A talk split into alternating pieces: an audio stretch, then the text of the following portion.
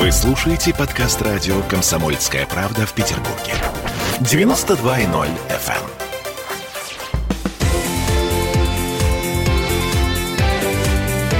Картина недели. Вновь возвращаемся в эфир. Напоминаю, что в эфире Александр Сергеевич Записоцкий. Мы говорим о событиях э, уходящей недели. И вот страшное событие, которое для меня просто-таки стало шоком. Я не поняла, что это произошло и как, как это вообще могло произойти. В Ницце три человека стали жертвами нападения мужчины с ножом. А вот это все произошедшее оценено как э, террористический акт. Э, я думаю, как правильно э, задать вопрос, но для меня это действительно э, до какой степени европейцы готовы терпеть и проявлять толерантность. То есть они открыли все двери, к ним ринулись мигранты и... И что, у нас запретили во многих странах Рождество отмечать, по крайней мере, символы запретили Рождества. То есть это нормально вообще? Вы знаете, вот я, честно говоря, смотрю на это немного по-другому. Для меня очень странно поведение не террористов. Террористы ведут себя как нормальные террористы. Злодеи и есть злодеи. В них надо стрелять, их надо уничтожать. Как говорил э, когда-то Владимир Владимирович Путин, террористов надо мочить в сортире. Да-да-да. Вот найдем там, забочим там. И это правильно совершенно. С террористами только так и никак иначе. Я сейчас понимаю французскую полицию, которая выпускает всю обойму в террориста, а что с ним разговаривать? А что его судить? Он вышел за рамки закона, он вышел, так сказать, он вне защиты общества. Он себя сам вот туда поставил. Я не понимаю французскую элиту и не понимаю Макрона.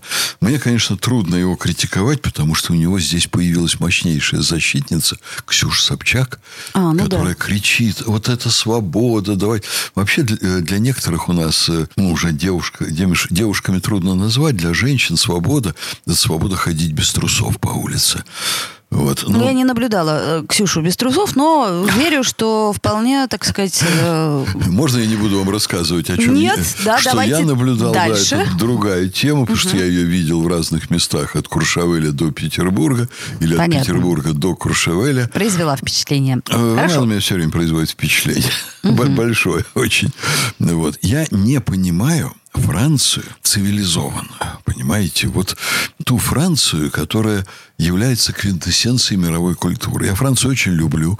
Франция, Италия, вот есть ряд стран, которые внесли особый замечательный вклад. Россия, кстати, но кто в чем? Вот Россия там внесла в балете, в литературе там и так далее.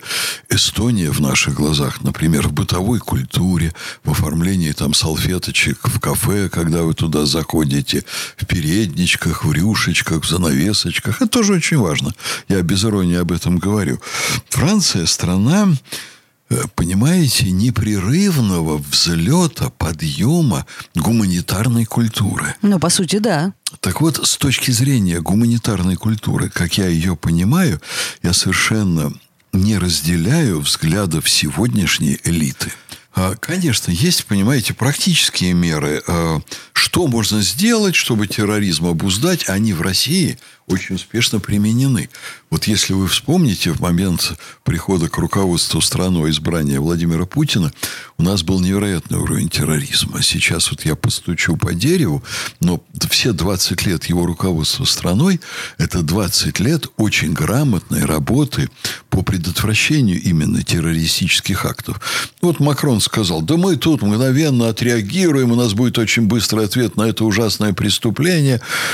Ну, ведь задача власти не состязаться с терроризмом, кто быстрее, так сказать, там вот что-то сделает, а задача непрерывно искоренять условия для терроризма. Вот я вам назову там несколько, понимаете, мер, которые в России тихо, спокойно применяются для того, чтобы не мусульманство подавить. Мусульманская религия, она ничего общего с терроризмом не имеет. Но внутри мусульманства, на почве мусульманства, такие образуются, ну, знаете, наросты радикальные, которые используют эту религию. Они и в христианстве были, но в другие века. Радикальный ислам, да. Да, радикальный ислам. Вот с радикальным исламом надо надо бороться. Вот. Значит, из страны надо вообще-то, вот я, я имею в виду про, про Францию, если они хотят это все ликвидировать, надо удалить радикальных э, священнослужителей, которые прошли обучение, свою собственную подготовку во вполне известных э, школах, где, по сути дела, э, готовят руку идейных вдохновителей терроризма. Я должен сказать, что это не только исламское свойство. Вот э, я с глубочайшим удивлением и грустью смотрел выступление католического священника в Белоруссии, в Бресте.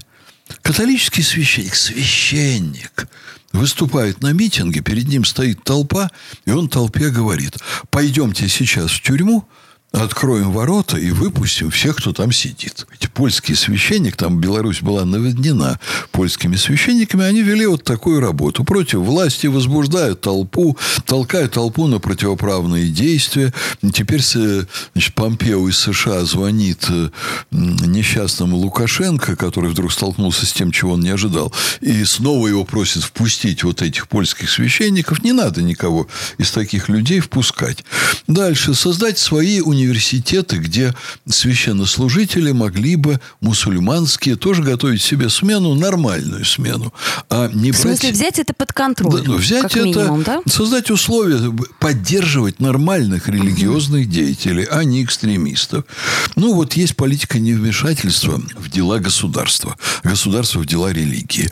Ее Есть. надо продолжать, только надо поддерживать нормальных религиозных священнослужителей, не вмешиваться, не диктовать, а сотрудничать и помогать овладевать умами, да? Ну, подождите, это же у нас уже было в советское время. У нас же Да, в а, советское время священнослужители были все-таки в основном ставленниками КГБ. Это Ой, я вас факт. умоляю. Я видел тут одного доктора наук, в диссертации которого было написано, что на всей оккупированной территории они все сотрудничали с гестапо. Понимаете, я в диссертации вот такое читал, э, черным по белому. Ну, каждого, кто сказал бы э, вот гестаповцу в лицо, что я против гестапо, его бы расстреляли тут же, и все. Вот. Это свойственно было в определенные исторические эпохи. Поэтому не надо в этом вообще э, упрекать никого. Я, же говорю- не упрекаю, я говорю, я так говорю- же как? Нет, не так. Я говорю о сотрудничестве. Потому что у государства и у церкви есть общие точки соприкосновения. Это очень важно.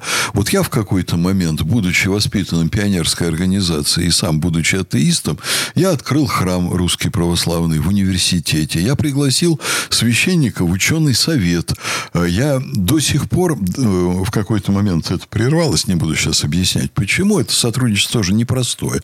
Но мы сохраняем добрые отношения. У нас 1 сентября священник может выступить. И вы знаете, что церковь несет идеалы добра, идеалы культуры.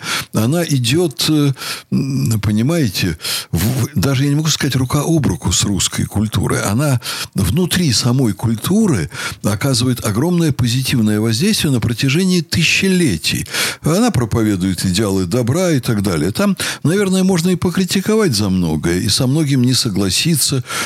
Вот как-то Даниил Гранин мне говорил, его пригласили на какое-то мероприятие церкви, и он мне с удивлением рассказывал, что я смотрел вокруг эти священники, молодые ребята, как они хорошо разбираются в сверхдорогих коньяках. Его это удивило. Там есть вообще о чем поговорить. Но это не означает, что нельзя сотрудничать. Потому что и власти есть за что покритиковать. Но это же не значит, что надо все время быть по любым поводам в оппозиции. Сотрудничать, поддерживать позитивное. Вот. Ужесточить политику контроля над миграцией. Ну вот это, Миграция- наверное, прежде Да. всего. Просто закрыть двери и все. Нет, а кто сказал закрыть? Ну а как ужесточить? Может быть, как их проверять? А, а есть очень много мер. В России, кстати, миллионы въезжают и выезжают, но сейчас порядок очень серьезно в этом деле наведен. Но мы же не открывали все двери, как э, открыли европейские страны. Приходи к нам кто хочешь и живи Вот сколько хочешь. Еще и пособие вопрос. мы будем платить Это вам, другой пожалуйста. вопрос. Вот так не открыли. А есть свои механизмы у нас в стране, которые э, очень серьезно навели порядок вот в этой сфере. Приезжают трудовые мигранты. Вот были времена, я как Пулково не прилечу с международной стороны. Там сотни, сотни, Да-да-да. тысячи аккуратно себя ведут, соблюдают порядок, Значит, идеально все, понимаете? А вот это же все можно, если государство неправильно себя ведет, превратить в бардак. Что и произошло в той же самой Франции. Помочь цивилизации государства. Ведь Франция выступила очень серьезным дестабилизирующим фактом на мировой арене. Вот взяли и убили Каддафи, понимаете? Значит, бомбили, воевали, разрушали, уничтожали. Государство уничтожили там. В конце концов, схватили Каддафи после бомбардировки своими самолетами, французский спецназ, его передали на растерзание враждебного племени. А Каддафи, между прочим, выступал серьезнейшим звеном в контроле над миграцией. И он закрывал путь неконтролируемой миграции из Африки. Вся Европа это знала, они это очень ценили. От него вообще была очень большая польза. Там было построено практически социальное государство очень высокого уровня, совершенно нетипичное для Африки. Он огромные деньги вкладывал в благосостояние простых людей. А теперь куда-то в 14 век, если не в 12 ее бросили. Гнездо терроризма. А зачем? Это Франция сделала. Это ее была политика вместе с Британией. И там за кулисами, конечно, были Соединенные Штаты. Цензуру ввести против радикальных идей. А я бы, между прочим, я об этом еще пару слов скажу, в первую очередь ввел бы цензуру против Шарли Эбдо и прочих. Ну да, тут есть момент, да. конечно. То есть есть, есть значит, целый ряд мер, которые Не могут нужно быть... раскачивать так сильно лодку с обеих сторон. Вы знаете, вот если посмотреть на все это всерьез, почему я изумлен падению гуманитарной культуры французской элиты? Потому что во главу угла должна быть поставлена не свобода как таковая, и не свобода слова как таковая, а свобода честного слова, порядочного слова, уважительного слова. Свобода слова должна служить добру, а не превращаться в некую абсолютную ценность. Свобода слова существует не для того, чтобы одни люди могли оскорблять других. Вот это самое существенное. Поэтому у свободы слова тоже должны быть свои рамки. И свобода слова – это привилегия ответственных людей, которые... Нет, ответственных людей. Вот э, Лихачев э, когда-то мне говорил, Дмитрий Сергеевич, академик, что и люди необразованные могут быть настоящей интеллигенцией. Вот он говорил про архангельских поморов, которые университеты не заканчивали. Поэтому в обществе должна, должна культивироваться совестливость, стремление не обижать других, не оскорблять чужих пророков, не глумиться над чужими идеалами. Вот Золотые слова. Есть рамки для свободы человека. Никакая индивидуальная свобода не должна использоваться во вред другим людям. Почему Франция об этом забыла, мне это непонятно. А сделаем паузу, после которой вернемся в эфир. Картина недели.